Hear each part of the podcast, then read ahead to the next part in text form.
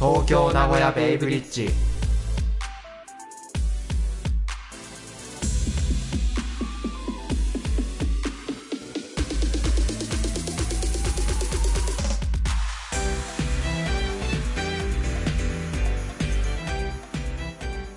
はい、改めまして松原です。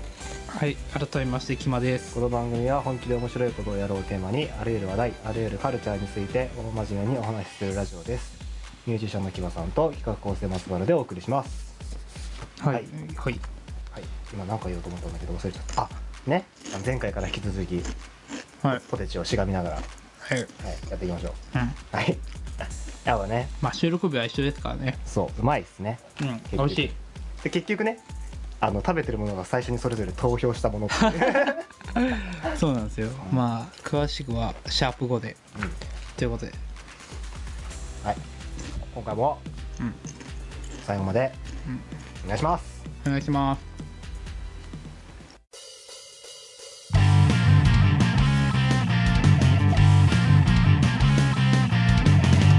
東京名古屋ベイブリッジなんかあります話したいこと。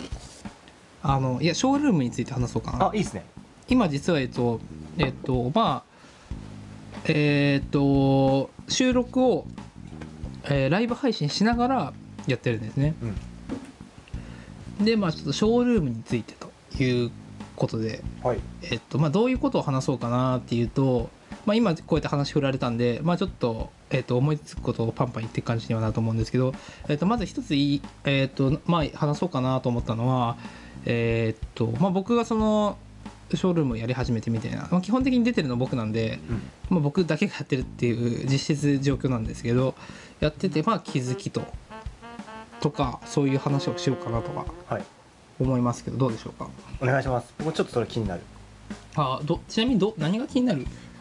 なんだろうなんかいろいろそれはなんかね俺もなんか発見はいろいろあったんだけどどういう切り口で話したらいいかを決めたいからなんかあったら、まずショールームの魅力ああはいはいはいい聞きたいですね。やショールームあえっとねまず一番初めに思ったのは、えーリスナーさんが見えるってことですねあのリスナーさんが見えるっていうのはなんか難しいですけどあのすごく分かりやすくあのなってるんですよ。うんリスナーさんにフォーカスを置いてるんですよ。うんうん結構 YouTube とかだとあのー名前とかももちろん見えるんですけどえっとコメントするぐらいしかないじゃないですか、うんそれが投げ銭っていう形になってたりとかまあその長く見ててくれた人の方がえっと座席が前の方で見れるとか、うんうんなんだろうそのリスナーリスナーさんにも視点を置いてるし演者側にも視点を置いてるっていう双方向の関係ができてるのがすごく面白いなと思いました僕は。うんうんうんそうですね確かに。まあ姿が見えるっていうのはそうですね。アバターも工夫できるんでなんか本当にあの一人一人個性が出せるっていううそね。それがすごいリスナー目線でも楽しめるその見るだけじゃないところにフォーカスを置いてるのが面白いなとはうん。うん思いますね。じゃあそれをえっと続けられてる要因って何ですか？うーん。続けられる要因か。それはちょっとショールームとはちょっと別がいやでも半分半分ぐらいかな。だから一つはモチベーション。うん。えっとまあ、このショールームをやることによってどうするかみたいな。要は本当勉強と一緒なのよショールームはどっちかというと。うんうんうん。あの本当学びがあるし。うん。だからそのやるだけやった分だけ返ってくるのも事実だと思うし、うんそのまあ正しいやり方をすればもっと効率よくとかあるのかもしれないけどそういうのがあるし。で半分はショールームのシステム的に、えーっとやり続けることができるっていうのがあると思う。あのまあ、仕組みとしてそのイベントとかもあってイベントっていうのがあって、えっと、要はここからここまでの期間の間にイベントを開催しますと。でこの間にたくさんポイントを取った人に、えーっとまあ、例えば商品をプレゼントしますみたいな。はいはいはい。とか、えーっと1位を取った人にはメジャーデビューとか多分そういう企画とかもあったりするんですですよ。うん、でそういうのが、えっと、目標を明確にしてくれて、えーなおかつ頑張ろうっていう気にさせてくれるんだと思います。うん、僕はちょっとイベントで今まだあのやったりとかしないですけど多分他の人はそうだなとは、わかりやすいそこの目標を設定してくれてるというか、うん、それはすごく僕は大事なことだと思ってるんであの目標があるのはすごくいいことだと。なんかその運営がしっかりと配信者をサポートしてくれてるっていうよううんうなん。ことですかね。そうですね、うん、そういうことだと思います。あのそこまで考えて作ってるのが分かる、うん。あの配信サービスなんですごくいいなと。結構そこのえっと配信者とリスナーと、えっと、うん。運営してるところの連携がちゃんと取れてるようなう感じになってるってことですね、そうなんですよね。なんかその手抜きがないですよね。あのなんて言うんだろう。人が作ってる感じがすごくするっていう。なんだろう。本当頑張ってこう何毎日トライアンドエラーで作り上げたっていう感じがうん。すごく伝わってくるんですよ。なんか、うん、ただお金をボンと渡されて あのうまくのし上げたぜみたいな感じのサービスとかとは違って細かい気配りが効いてる感じはありますよね。あー。それを感じるところってどこですか？例えば。なるほどね。まあそれはねあのまあこれ根本的な話になるんですけどあの視点ですよね一つは。あの要は こういったサービスって過去になかったんうん。ですよ。でえっと要はもうこれ路上ライブを、えっと、ネット上で仮想でできるようにしてる。その仮想空間でできるようにしてるっていうことだと思うんですけど、いはいはいはい。やその視点がもうまずはあのすげえなと。うんうんあのまあそこにその人間の良さみたいなのは感じるというかそこに普通それを仮想空間でやろうっていう発想がまず普通の人はあんまないと思うんですよ。うんうん僕からすると。もうなんで路上ライブはもう路上ライブでもう人が集まるところでやれば、えーそれだけ人集まってくるしうん集まらんところでやれば集まらんなみたいな感じの割り切りがあったんですけどそこをどうにかえーっ、と何？ひえーっともっと人を見られるようなサービスを作ってあげたいっていうそういう情熱みたいなのが伝わってくる。あそこがまずあのなんだろう。うんいいいいサービスですよね。もう全てにおいて高い熱量で作られてる感じがそうそうそう。しますね確かにね。なんかなんだろう。なでもう一つは本当トライアンドエラーで作ってるって感覚のがなんか見える。うーん。ひたすらこれをななんなんだろう。そのなんか要は日本の少なくとも日本のサービスのなんかとかに似てるとかではなくあのそういうわけでもないのでなんかどっかからもしかしたら着想とかは得てるのかもしれないですけどすごくなんかこうインスタントに作ってる感じはしない。うんうん。まあ本当にしっかりといろいろ試して、そうならではのオリジナル要素がすごく強いんでうん。だしあそうそうそう。あのインチキができないんですよ。というと？それも一つですね。あそこすごく重要だと思うんであの今日はまっとうにやってまっとうにあの成果が出ることが本当はいい社会じゃないですか、うん。けど世の中ってそうもいかずえっ、となんだろうインチキができてしまうと。うんうん。要はこのねチャートとかもそうですけど、まあ、悪悪くはないんですけどもちろん僕はそれは全然いいとしてることは前提なんですけど、えー、といい音楽がランキングで上位に行くわけではないじゃないですか。うん。で努力してる人がえーランキング上位に行くとは限らないじゃないですか。音楽とかでも何でもそうですけど、でそれをなんだろうこうどっかしらこのサービスはえっと努力をした人ほど上に行くようにししてあげようとしてるところが見えるんですよ。なるほどあの僕ちょっとこの例えばルームとかでたくさん見れるためにはっていうその穴をいろいろ探そうとしたんですね。で穴を探そうとしてそこに集中しようとしたりとかえっともっともっといかにあのえっとこの負担を減らすかみたいなことを考えた考えたりすしがちなんですよ。僕はするんですけどえっとそこまで考えてるなっていうのも見えました。あの例えばなんですけど、えっと配信をすると配信通知が出るんですよ。うんでリスナーさんとかも、えっと、配信を配信しましたみたいなのを上げてくれるんですけど、そこにハッシュタグをつけたら、えっと、毎回あのツイートするたびにハッシュタグが出るわけじゃないですか。でそのハッシュタグのところによりたくさんこの配信してますよってことが行き届くわけじゃないですか。はいはいはいでそこをそこを、えっとどうにかしようと思って僕ショールームって入れようとしたんですね。はいはいはいあの、はえーハッシュタグショールームってもう日頃からつけておいて配信をしようとしたらどう出たかっていうと、えっとそのハッシュタグは設定できませんと出たんですよ。へえらそこにあ僕はなんかおってなりましたね。完全に見抜かれてますね。まあ見るかまあまあでも多分やってる人がいたっていうのもあると思うんですけど、まあね。だとしてもそれはトライアンドエラーで改善してきたことだしあこれはダメだなと。だって、ね、それけそれを何も考えてない人だったらもうそのままにしておく人もいるかもしれないですけどそういうことをできないようにしたりとかうんうんしてることが僕はいい意味であよかったなと思って。なんでその要はなんだろうせこいことを考えることをせずに頑張れる。あでもフラットな状態。フラットな状態で頑張れるっていうサービスなんでなんなんて言うんだろう。バカ真面目があの表に出れるかもしれないって思います僕は。ああなるほど。あのなんて言うんだろう。分かりやすい善人って感じのサービスなんですよね。あはいはいはいわかりますわかります。そういうことですね。はいはいはい結構なんか分かんないですけどそういうサービスとか作る人ってもうなんなんだろうハックしたもん勝ちじゃないですけどうん。何でもそうなんですけどその不正にアカウントいっぱい作ってとか、まあそそうじゃないですけど、まあ、そうまあ例えば例えば、まあ例えばそういうのでもいいですけど、まあまあそういうなんか裏技みたいなものを知ってるやつはうん。なんか上がりやすいみたいなのあるわけじゃないですか。いろんなサービスで。うん、でそういうインチキをまあできないようにしている。っていうのがすごいですよね。うん、うん。んそこにだからそこを信じてやれるっていうかいや埋もれないんですよね努力してる人が。逆に言うと。言い方をすると思うんでこのショールームですあのすごいいいなと思ったシステムが、はい。最初の方に配信すると、はい。えっと、アカウント立ち上げて、はい。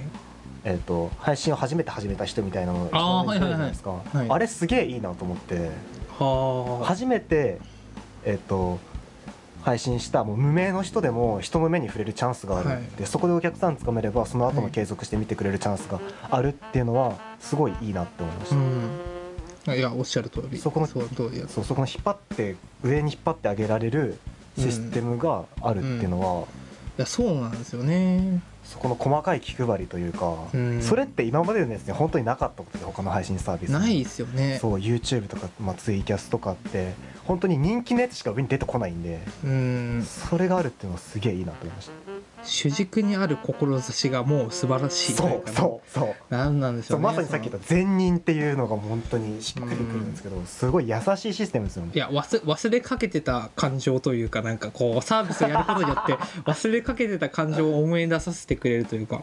いやよかったなと思って。なんかそういう発想でいてくれる人が俺だけじゃなかったんだみたいななんか感覚うん。うんうんなんかいつの間にかなんて言うんだろう。その要はねそういうサービスを作った人たちに自分が準じてやってしまうからこそなんだろう引かれたレールでやっちゃってたけどそういうレールを作ってくれてる人がいるんだと思うとうん。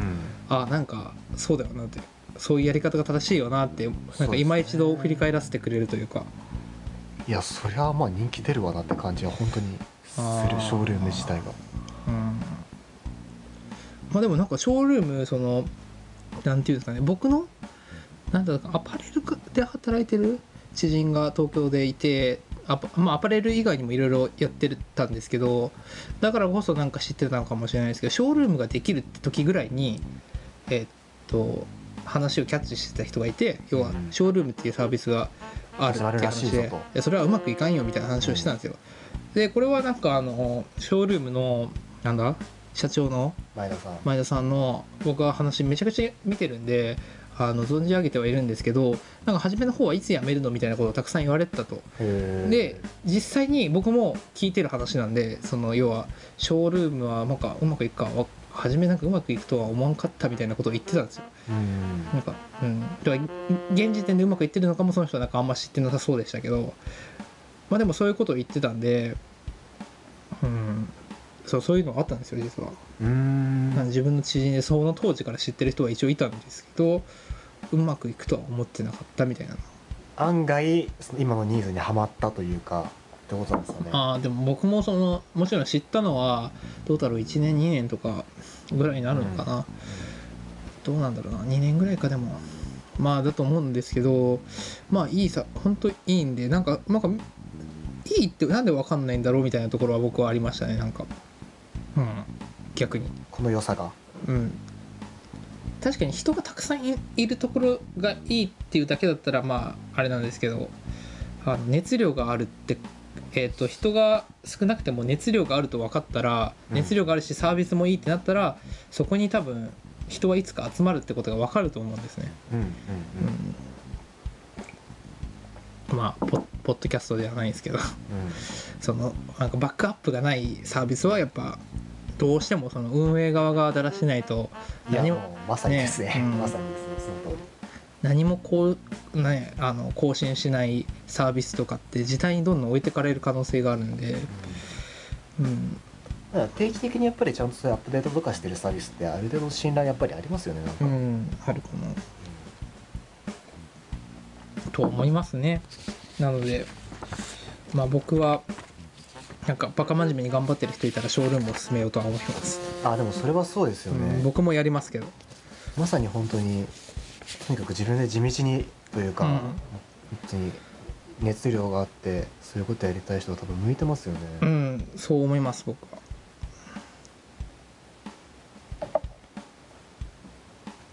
ショールー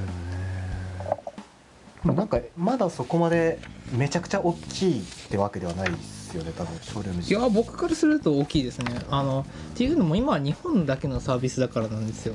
と思ってるんです僕は。えっ、とまあ日本でだけで言えばもうあのまあ一番かなと。確かあの数字でももう出てるんですよあそうなんですか？そうなんですよ。なんでそれぐらいもう大きなサービスです。なんですけど、まあ、これからねわかんないですけど今多分多分なんですけどえっ、と、まあ、次多分世界行くだろうなとは思ってますショールそうですよね普通にうんまあまあいいけると思います。でも今今はその確か1位取った時はもうなどれぐらいだったかな？1年ぐらい前なのかな？1年ぐらい前にはもう取ってるんですよ。で取ってでそれからもう今は準備期間だと思います。準備期間で次は世界を取る気でいると思いますしえっともっとバーチャルな先々はバーチャルなえっとなんだろう。投げ銭とかえっと空間を作ってショールームは考えてると思いますそこまで。今の投げ銭のシステムってどういうふうなんですか？そこちょっとあんまり理解できてない。えっと投げ銭のシステムいやもう普通にその見てるえっと配信を見ていてそこに投げ銭をする。そ本当それだけなんですけどボボタンを押して投げ銭、まあ、どれだけ投げ銭するかみたいなのを投げ銭してっていう。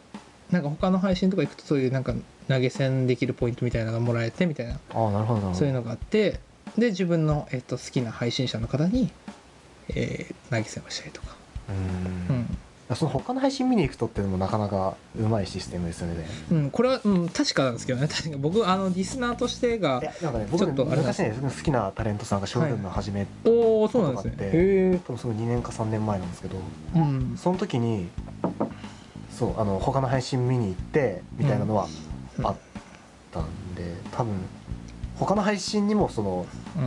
あの見つけやすいシステムですよね、うんあこんな人もいるんだっていうのにうん。気づきができる、うんうん。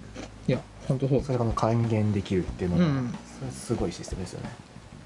いやなんかね信頼の重要性みたいなのがねすごくわかるし。う、うん。んと思います。いやなるほどですね。わかりました。ショールームのはい、良さというか。うん魅力というか。そういうところではないでしょというところですね。う僕言えているかど。うかなんですけどすげえわかりました。そんなところだと思います。はいじゃあそんな感じで。うん。ありがとうございました。はい。はい